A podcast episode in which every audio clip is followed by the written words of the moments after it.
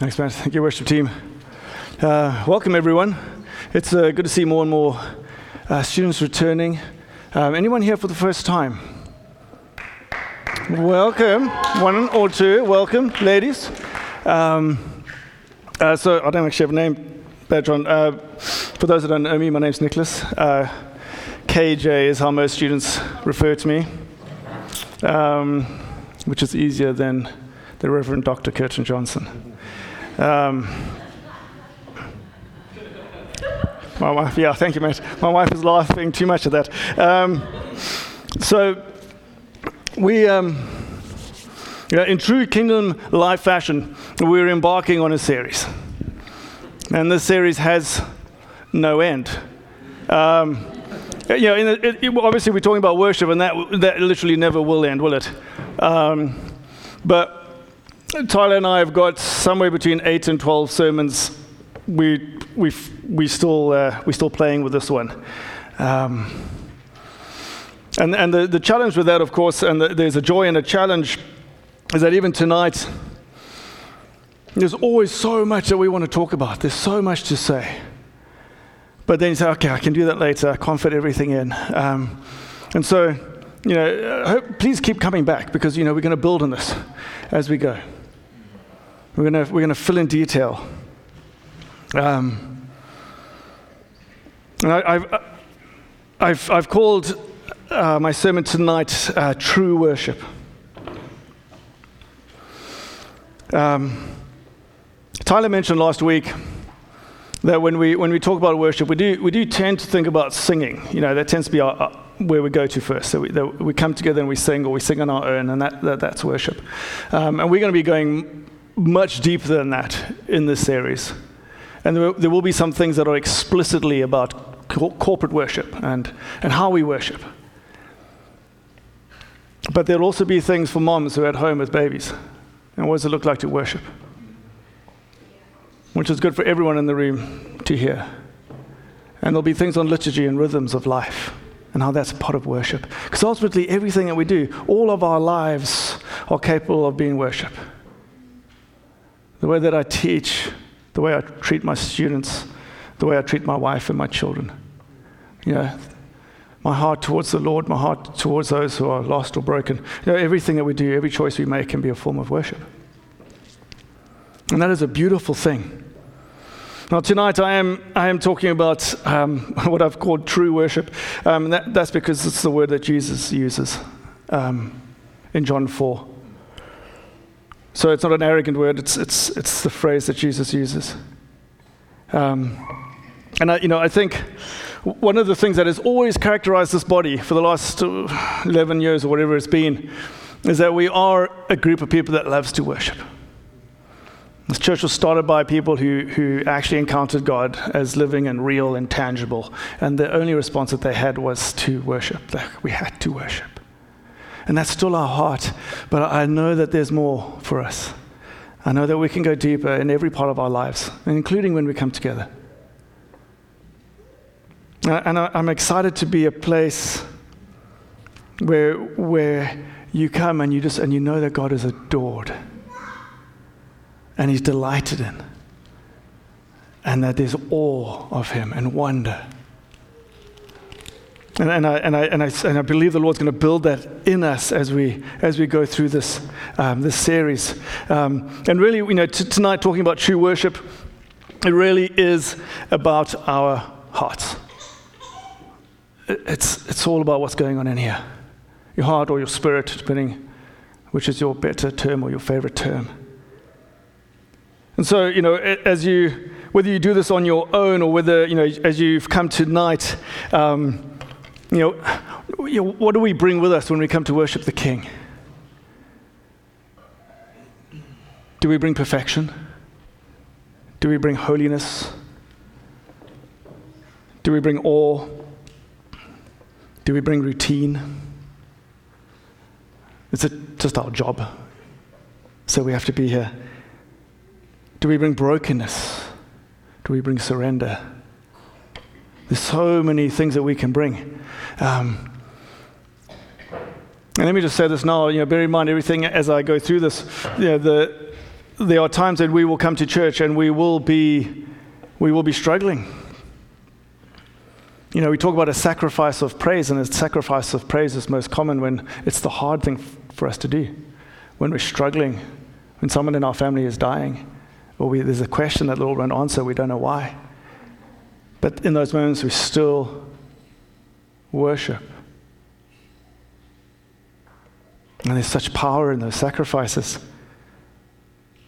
So the idea here isn't that we always come giddy, you know, with overflowing excitement. But, you know, we're Christians.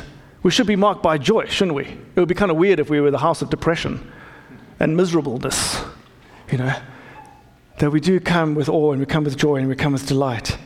And Matt's read from Psalm one hundred three. Okay, and yeah, pick a psalm, you know, that, that talks about worship, and there's so many. One of my favorites, um, which I'm just going to read because it's so beautiful, is Psalm one hundred. Make a joyful shout to the Lord, all you lands. Serve the Lord with gladness. Come before his presence with singing. Know that the Lord, he is God. It is he who has made us, and not we ourselves. We are his people and the sheep of his pasture. Enter into his gates with thanksgiving and into his courts with praise.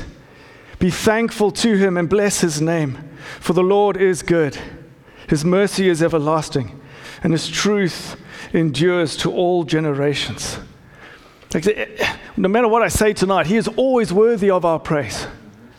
And Scripture gives us this incredible promise that if we praise and if we have thanksgiving on our hearts, we will enter into his presence. And what a promise. What a powerful thing worship is. But I'm going to focus on two scriptures. One of them we had last week, uh, John four, and the other is Matthew fifteen. Uh, this is also in Mark seven, but I'm going to use the Matthew fifteen version. And I'm using these because these are two occasions where Jesus talks about worship. So this is from the mouth of our Lord himself. Okay. And gosh, there's so much here, but I'm going to pull out a few things. So Matthew fifteen, if you want to turn there. I'm going to read quite a few verses. I'll have to read this fairly quickly. Then the scribes and Pharisees who were from Jerusalem came to Jesus saying, "Why do your disciples transgress the, tra- the tradition of the elders? For they do not wash their hands when they eat bread." He answered and said to them, "Why do you also transgress the commandment of God because of your tradition? For God commanded, saying, 'Honor your father and your mother,' and he who co- curses father or mother, let him be put to death. But you say, whoever says to his father or mother, 'Whatever profit you might have received from me is a gift to God,' then he need not honor his father or mother. Thus you have made the commandment of God of no effect by your tradition. Hypocrites! Well did Isaiah prophesy about you, saying, 'These people draw near to me with their mouth and honor me with their lips, but their heart is far from me. And in vain they worship me, teaching as doctrines the commandments of men.'" If you go forward to uh, sorry to Matthew uh, verse thirteen, fifteen, thirteen, Jesus says, "Every plant which my heavenly Father has not planted will be uprooted. Let them alone. They are blind leaders of the blind. And if the blind leads the blind, both will fall into a ditch." Then Peter answered and said to him, "Explain this parable to us." So Jesus said, "Are you also still without understanding? Do you not yet understand that whatever enters the mouth goes into the stomach and is eliminated? But those things which proceed out of the mouth come from the heart, and they defile a man. For out of the heart proceed evil thoughts, murders, adulteries, fornications, thefts, false witness, blasphemies. These are the things which defile a man, but to eat with unwashed hands does not defile a man." And just point out in that list in verse nineteen, uh, where it uses the word fornication, that is both sexual and spiritual. So it includes all idolatry. Okay. As if the one form wasn't bad enough. Jesus, um, you know, the Pharisees are Uh, an interesting bunch, aren't they? The, the ones who were supposed to know the ways of the Lord. Um, and they're the ones that Jesus sort of unleashes on quite often. And we and we we see the heart of our Lord in his interactions with them. And this quote from Isaiah, he actually he adds to. They honor me with their lips, but their heart is far from me, and in vain they worship me. So the first thing that we can pick up from this is that there is such a thing as vain, useless worship. Not everything that pre- proceeds from our mouths as people is pleasing to the Lord. Okay, that's, like, that's just a foundation here that we have to accept. There is such a thing as vain worship that he will not hear. He will not pay attention to. And the connection that Jesus makes here, yes, it's this thing about tradition and the law of the Lord and honoring God, but the connection that he makes here is that there's a disconnect between their hearts and their lips. That actually the people that don't wash their hands are not the defiled ones. These are the defiled ones because they are twisting the ways of God. They have an idolatry to the traditions of men and not faithfulness to the word of God. And what Jesus is saying here is that true praise, true worship can only ever be what is going on in the inside of us. That's what's emanating from here. And I guess God knows everything. It, you know, it feels a little unfair. It's like I can say all the right things, but the Lord actually knows. We can't fake it with God. But maybe that's really deeply comforting. He's the one person that we can't fake it with. And what the Lord is calling us to hear is to be thinking about the attentions of our heart. Where is it that our hearts are focused? What are they focused on? The Pharisees create traditions and rituals to try and make us clean, and Jesus says it's your hearts that matter. Okay, and we know that there is only one way for our hearts to actually be clean, and that's through Christ. So what Jesus is doing here, and it's the word that he uses to describe them, is he is rejecting hypocrisy. He's rejecting hypocrisy. And I was chatting to Kath this afternoon, as I tend to do when I'm when I'm wrestling with where to take a sermon, and you know, and I said to her, like, I've got these seven or eight things which I think, you know, are probably pretty common in our church body, you know. I was going to point out. Oh, I, I'm good at pointing out Matt's sins, but I was going to pick on Jacob and, and a couple of others. But, yeah, so,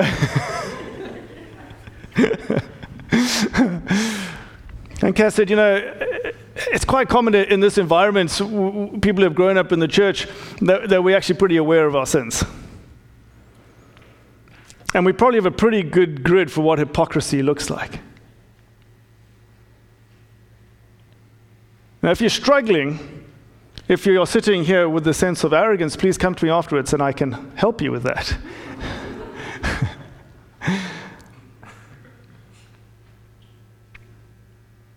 But I think we all know what hypocrisy looks like.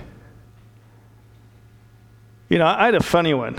Okay, and maybe we shouldn't joke about this, but I had a funny one. As you know, my daughter is dating, you know. Yeah, and she's not here. She's in the back, so I can do this. Because only her boyfriend is here. She's not, you know, and, and any father in the house, any man is going to be a father. It's, there's, there's something on a biological level that makes you despise anyone that wants to date your daughter. Okay, now it completely doesn't work the other way around. Like Joseph can date whoever he wants, it's fine, you know. Um, and like, and I'm sorry, I can't explain it. I think it's biological. Okay, so poor Joe here is the sucker. That's the first to step in and try this out, you know. And I'm a pastor. He probably thinks this is going to be it's going to be pretty easy. He comes to my church. I have to be nice to him, and it's just not true, you know. And I'm consistently aware that as I preach here, Joe's thinking, "What a hypocrite!" You know, he says all these nice things, and he's so mean to me. So the other day, Joe, you'll be pleased to hear this. You know, I was praying, and the Lord was. Uh, he said, "You know, you do realize that Joe is made in my image." yeah.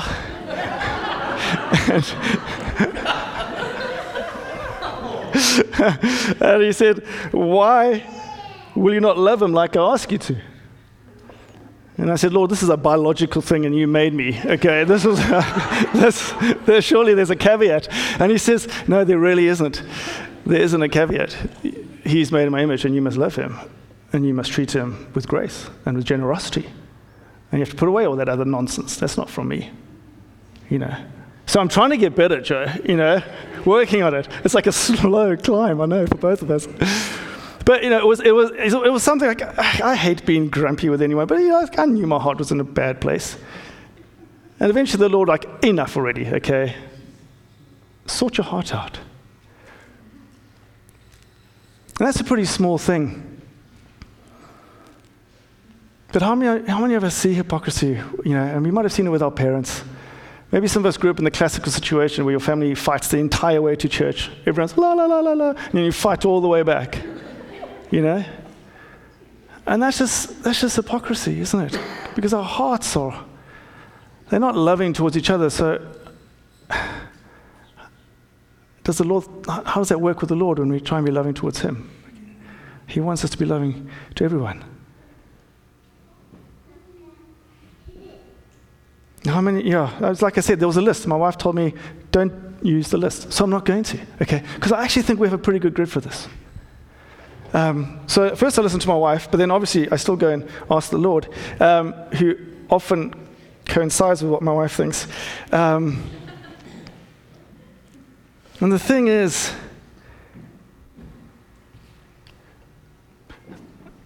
that the cost of hypocrisy is payment in itself. Jesus says, the blind lead the blind, they're both going to fall into a ditch. This doesn't sound very good. You're certainly not walking towards Christ, are you, when you're falling into a ditch? He says that their worship's in vain. And if worship is the thing that gets us into the presence of God, then we're probably not going to get into the presence of God. Like, the cost is there already.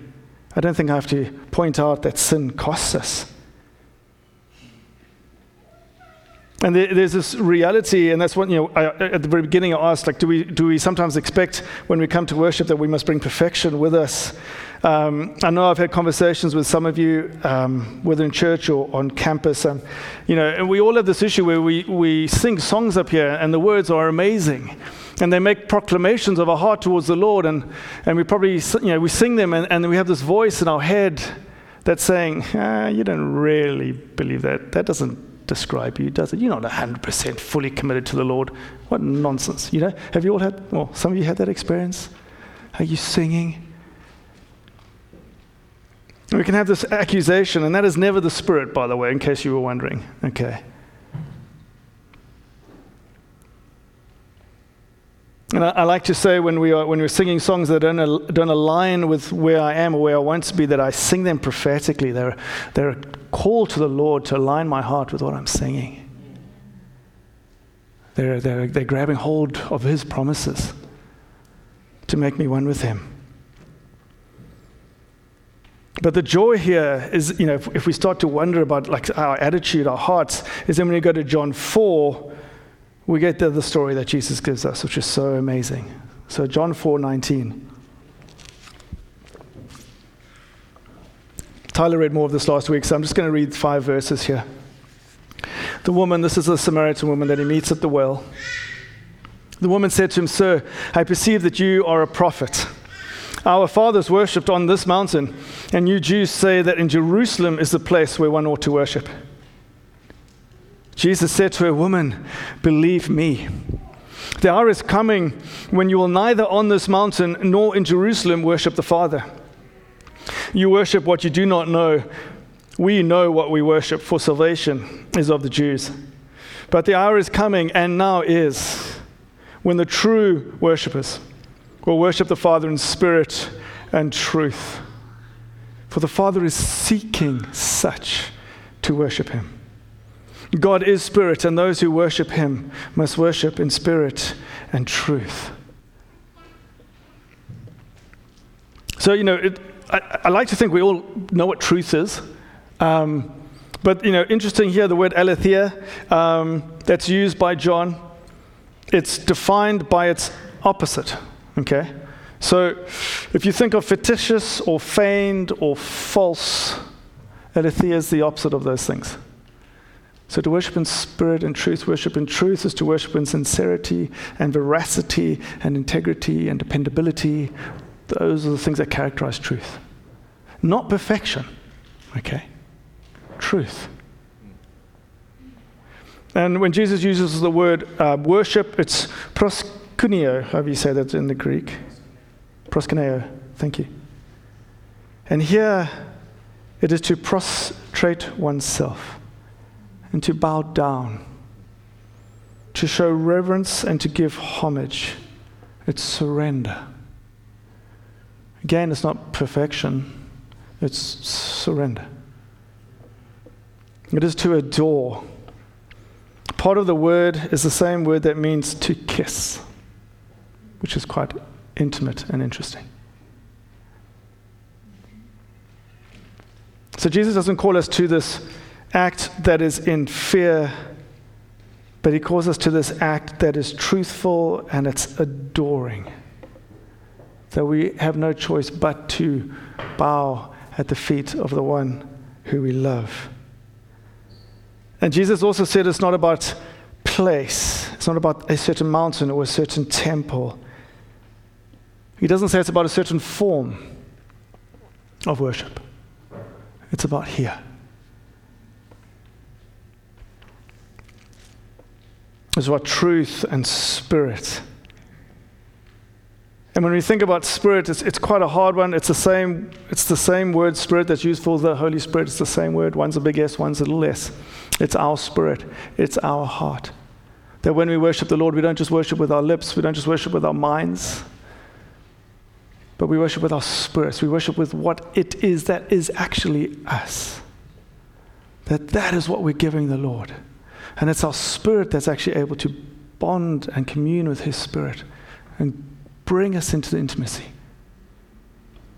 And it's not just words flowing out of us. It's our hearts. And what I, I love about this story, you know, and we, we know this, we, we, we've heard so many sermons about the Samaritan woman, but that she seems to be deliberately chosen because she is so not the person Jesus should be talking to. She is the one who's cut off by gender and by race and by sin. And yet she's the one. And we think about some of the other stories, and these aren't always d- directly related to worship, you know, in the church setting. But think of some of the other stories that Jesus tells, or things that happen. Think about Luke eighteen, the story of the tax collector and the sinner. And it's the one that says, I am a sinner, that is forgiven. Think about the woman who washes Jesus' feet with her tears and her hair. And that is considered beautiful worship by the Lord, and that her story will be told through all time. Think about the widow who gives the one little coin into the offering basket. And the stories of worship and adoration of Jesus are by broken people and poor people and sinful people. They're not the stories of the righteous holy ones. And this should really encourage us. So true worship is never to think that we have to somehow be perfect before we can come to him. Okay, and I hope we hope we can all get that and accept that. True worship is actually that we come to him in our brokenness, knowing that he is love and knowing that he is forgiveness. And we reflect the words of David, these amazing words that David said after his fall with Bathsheba. For you do not desire sacrifice, or else I would give it. You do not delight in burnt offering. The sacrifices of God are a broken spirit, a broken and a contrite heart. These, O God, you will not despise. And so often our, our worship can't be about trying to, you know, again, come out of this place of perfection, but it's actually And it's not about routine, and it's not about performance, it's just about a response to love and a response to the fact that we're forgiven. And ironically, one of the, I think, the biggest obstacles to true, amazing worship is the idea that we can become holy. And we lose sight of the fact that we are just broken, terrible people that He has forgiven. Because it's that that actually draws us into love and into passionate worship. And it's not an accident that Jesus chooses a Samaritan woman to give us this message. It's not an accident that He chose someone that was cut off from God by law. And it's also not an accident that in this story, there's two themes in the story, and we, and we have to keep them both together, because the story ends with worship, but it begins with living water. And that's a huge part of true worship. And anyone who's been here for a while, you know, knows a lot about living water. We spend a lot of time talking about that. But let's not forget this, that, that true worship is going to flow from our spirit. That spirit, the ability of our spirit to commune with the Lord, is always, in, it's entirely, entirely contingent on the Holy Spirit being in us. In other words, on Jesus' living water flowing through us. He is the fountain of life. And the amazing thing about worship, um, the amazing thing about worship is that it's always a two-way event. Now, you'll, you'll sometimes hear me or, or Matt or someone saying, you know, one of the worship leaders, hey, we don't worship the Lord because we expect to get something back. Okay, that would be that would just be wrong. Like, He is absolutely deserving of our worship at all times. But there is something that is so wonderful about the Lord that when we come together and worship, that He responds. Right? The Psalms promise us that it is by worship that we enter His presence. Jesus says that the Father seeks those who worship in spirit and truth. And so it would make logical sense that if we come together as a body and we worship Him in spirit and in truth, that He will seek us out. Isn't that awesome? He will seek us. We don't have to seek Him. He will seek us. He's actually looking for people who do this. What a prize for us to take this seriously, or for us to be intentional, or for us to say, yes, Lord, teach me. Take me deeper. You know, so most of you know I grew up in the church. I, I've talked about how religious I used to be. You know, I used to get really angry when people were happy during worship, because worship's a flipping serious thing, you know. Don't smile, praise the Lord. You know, it was just really weird. I was super religious. And, you know, and I'm sure the Lord laughed at me a lot, but He appreciated my fervent young heart, you know, as stupid as it was. And it, it wasn't um, until I was in my late twenties, um, I... You know, we we do original design prayer here, um, you know, prophetic prayer, just asking the Lord how He's made people. It's, it's awesome if you haven't had it.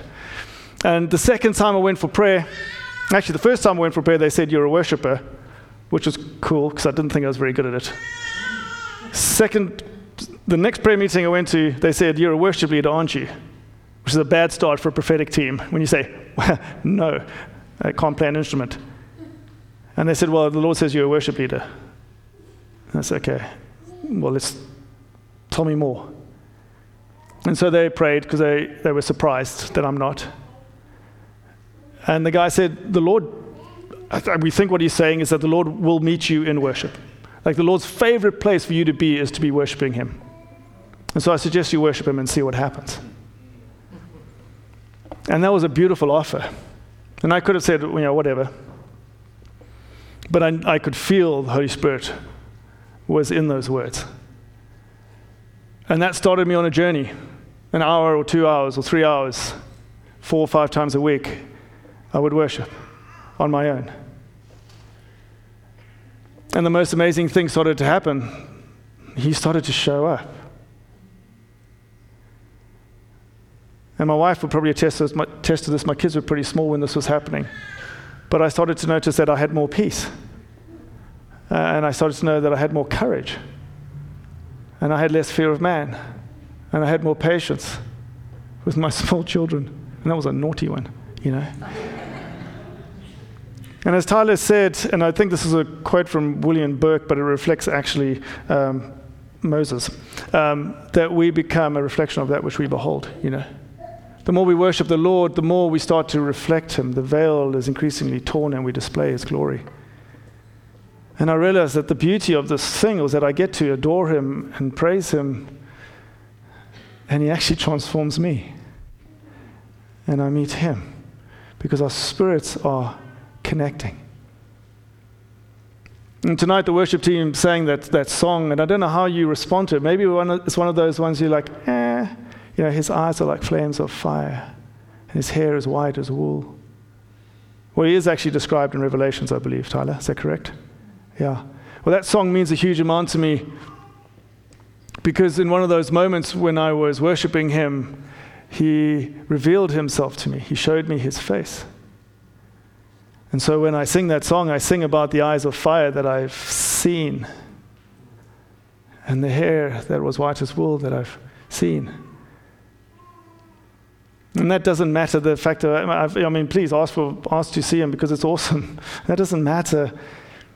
But what matters was that I saw the love in his eyes, that, that fire of love that is beyond any sin that any of you can ever commit. Any sin I could ever commit. Nothing. That that scripture that nothing can separate me from the love of God, that was a visible presence.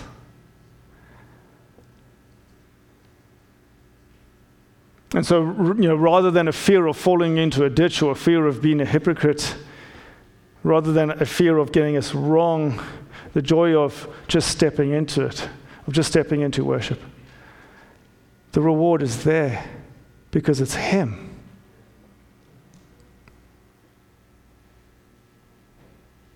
And what better reward is there than him? So last week, um, we sang a song. I don't know if we're going to sing it again tonight, Tyler, the new one. We are going to, okay. Um, and it talks about, I think it was that one, I might be wrong, but it talked about our fountains being in God. Again, man, one of these curious lines that we sing, and you might wonder where that comes from. Different song. Different song. Anyway, we sang it. Okay, we, we're not going to sing that. It's a good song, Tyler assures me. It's Psalm eighty-seven seven. eighty-seven verse seven. That all our fountains are in the Lord, or our springs are in the Lord. Our sources of life are in the Lord. And last week when we sang that, and um, and I just felt the Lord wanted me to come back to it t- today because it connects to this sermon. Is I, I, I felt the Holy Spirit wanting us to think about the fountains of life that we have. And worship team, if you guys want to start coming up now, you, you can. Um, all our fountains are in God. Jesus is the river of life. He is the source of life. And the thing about the, the, the, the hypocrisy, the thing about the Pharisees, the Pharisees, they try and make life through rules and through traditions and through customs. And this might not apply to everyone, it might only apply to a few. But if you, like me, there's a good chance that you've been looking for life in other places besides Jesus. And some of these things might not even be bad things. They might be good. Like having a wife is amazing. Loving my wife is amazing. Trying to find life in my wife, not a good idea. As opposed to Jesus. Obviously, there are sins that we can participate in, and I think we know that those are bad. But are there things in us, in our lives where we are trying to draw life? We're treating them like fountains. And in doing that, we're not coming to the source of life.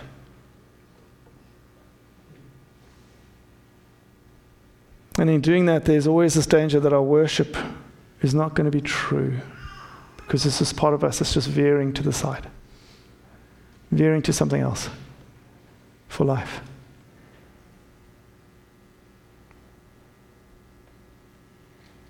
Now, I wanted to talk about, you know, how do, what does it look like, you know? And this, we'll do a thing on corporate worship and styles of worship. The thing about true worship is that it looks like running around this place, and it looks like standing dead still, and it looks like being on your face in the frontier, and it looks like sitting on a chair. You know, physically it doesn't matter. And we'll talk about different ways we worship and why and how. Okay, but true worship, and worship in spirit, it's about this. And you might be one of these people, you might be one of these people, you know. It doesn't matter. It doesn't matter.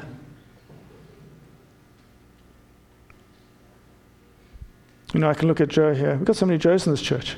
Joe didn't come from a charismatic background. He's less, less exuberant than some others in the church. But do you want a man in this church who has a truer heart towards the Lord and love? You won't find one. You can reject that later if you want to. Okay, I'm just praising you now. Okay, he has a he has a heart that adores the Lord, and, and I and I and I love that. I love that he's here. It's about here. So can can we just can we just take two minutes? These guys are going to warm up. Can we just take two minutes to pray? Okay, let's pray. Um, I, I want us to be a people that are passionate about worshiping the Lord. That's a good thing to ask, isn't it? That we're passionate about worshiping in spirit and in truth. So let's pray, and let's just let's just ask, let's just give the Lord a chance to speak to our hearts. Okay. And one other thing I'm going to pray as well, so you guys get ready. Okay. So, Holy Spirit. Yeah, so there's, there's two things. I just, I, Lord, I'd love you to speak to, to your children.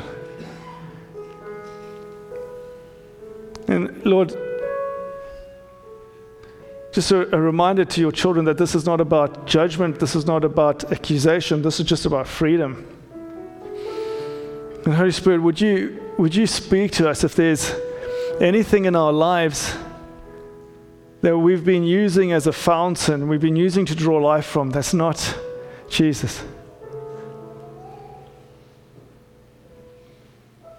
Would you speak to us now?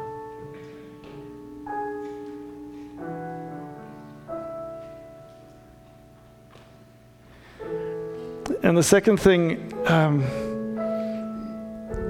yeah, the second thing, I, I, I just felt the Lord wanting to release the traditions of family or friends where this was modeled badly, where we did grow up in those places, in those homes where God was worshipped at church, but before and after church, he seemed to be rather absent in the way our parents acted. And I believe the Lord wants to lift that off our hearts, that if there's this check that we, that we just saw hypocrisy and it burnt us, yeah, tonight's, tonight's a really good time to give that to Jesus. So if, if that's you, will you, and you're able to do this, come up afterwards if it's hard, but if you're able to do this, would you just, would you forgive your parents, forgive your friends, forgive church leaders, um, would you forgive? And just give that pain to Jesus.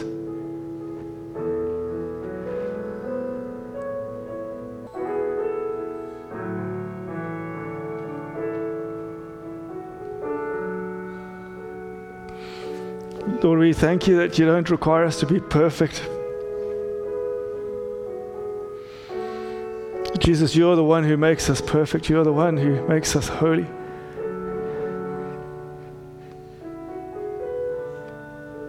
But Lord, where, where we've chosen other sources of life, where we have been in rebellion against you, Jesus, will you forgive us?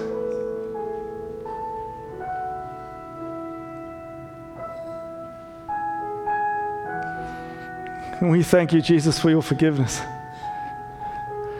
That is always offered.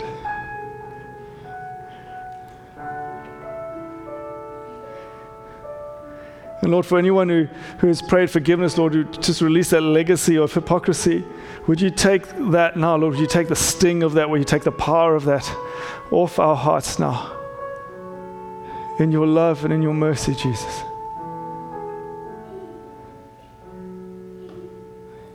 And I pray, Lord, that you would release freedom, and you would release surrender to us. And Holy Spirit, will you will you cultivate in us a worship that is true, that is full of awe and wonder and delight and love.